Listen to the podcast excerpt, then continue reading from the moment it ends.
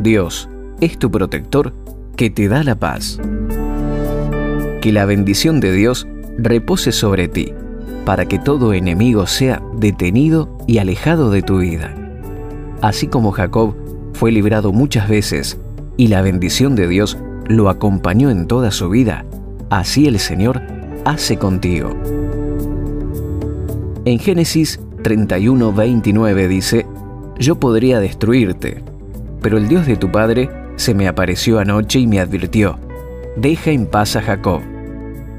Labán, el tío de Jacob, había maltratado, abusado y estafado de muchas formas a Jacob durante 20 años.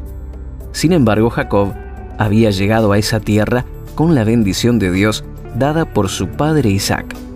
Por eso siempre Jacob terminaba teniendo una bendición en lo que hacía. Cuando decidió irse de la tierra de Labán, se escapó de noche a escondidas porque tenía temor que su tío nuevamente le hiciera alguna maldad o injusticia. Al enterarse Labán, lo persiguió con gran enojo, con intenciones de destruirlo.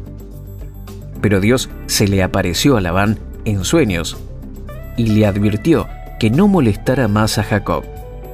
Ambos terminaron en un acuerdo de paz y respeto. Hay un punto final para el maltrato y los padecimientos injustos que has recibido. El Señor pone un límite porque estás bendecido, porque has decidido poner tu confianza en Él. La paz del Señor te rodea y te llena, y aunque tus enemigos quieran venir en contra de ti, el Señor se levantará con su poder para que vivas en paz. Te ayudará a cada paso y pondrá su mano en todos tus asuntos, porque eres un hijo bendecido.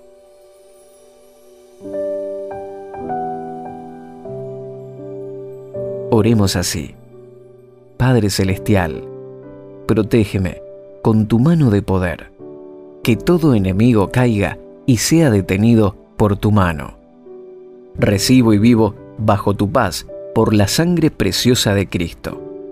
Tú me darás bendición como a Jacob en cualquier situación. Lo creo y recibo en el nombre de Jesús. Amén.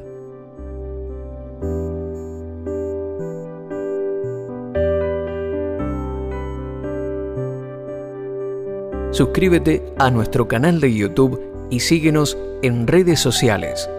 Si deseas sembrar en este ministerio para seguir expandiendo la palabra de Dios, haz clic en el botón donar de este canal. Le agradecemos de corazón su colaboración. avanzapormás.com. Estamos para bendecirte.